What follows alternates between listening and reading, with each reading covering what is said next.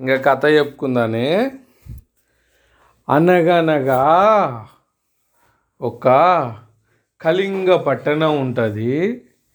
ఆ కళింగ పట్టణాన్ని కనకయ్య అనే రాజు ఏలుతూ ఉంటాడు.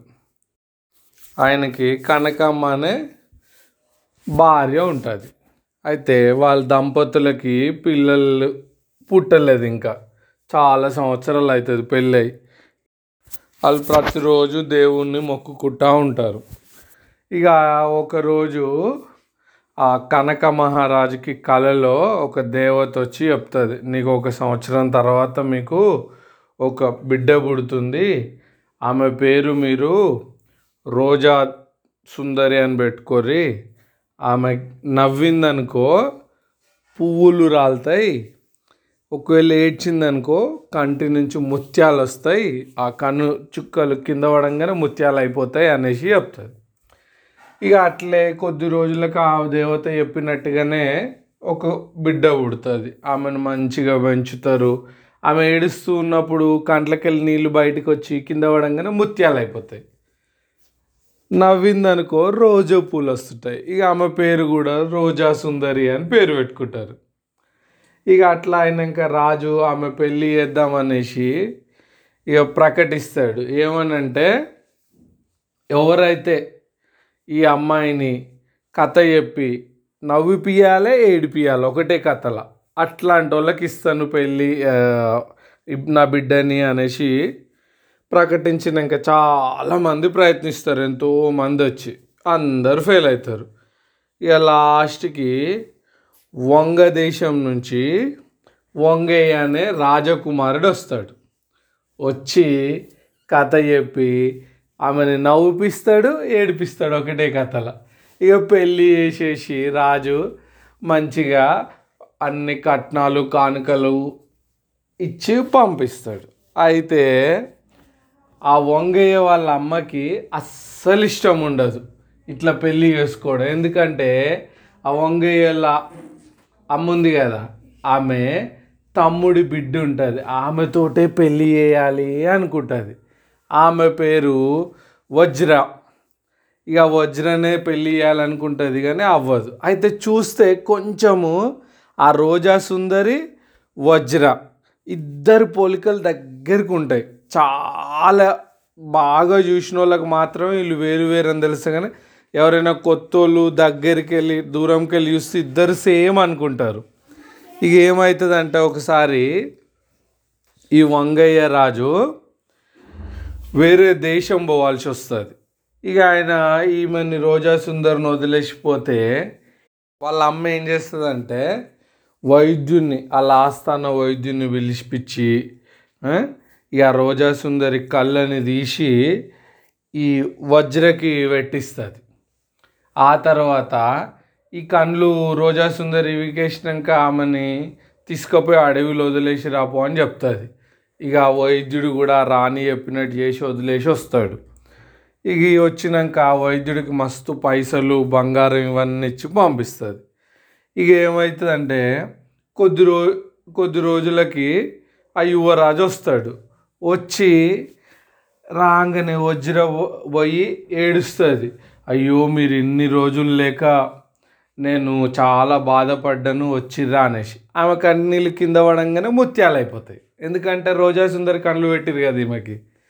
ఇక కానీ రాజు సరే అనుకుంటాడు. తర్వాత ఎంత నవ్వుపిచ్చినా ఆమె ఇంతకు ముందులాగా నవ్వుతూ ఉండదు. ఎందుకంటే నవ్విందనుకో పూలు పడాయి కదా. కళ్ళంటే పెట్టిరు కానీ గొంతును పెట్టలేరు కదా. ఇక అట్లా అవుతుంది సరే ఏదో బాధల్లో ఉందేమో ఇక ఎప్పుడు నవ్వుతారా ఊకే అనేసి వదిలేస్తాడు. అయితే ఆ రోజా సుందరి ఆడ అడవిలో వదిలేసి వచ్చినాక ఇక ఆమెకి ఎటు పోవాలో తెలియదు కళ్ళు కనిపించకుండా అయితే ఆ తొవ్వమ్మటి ఒక బాటసారి పోతుంటాడు.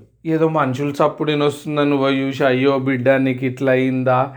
ఎవరు నువ్వు? ఏంది అని అంటే అయ్యా ఏదో నేను ఎవరినో ఏందో ఎందుకు ఇప్పుడు కానీ నాకు జ్వరం ఇంట్లో ఆశ్రమం ఈ కొద్ది రోజులు అని అంటే ఇక తీసుకుపోయి ఇక ఆమె కళ్ళు కనిపిస్తలేవు కదా అని జ్వరం మందు అది ఇది పెట్టి ఉంచుతాడు.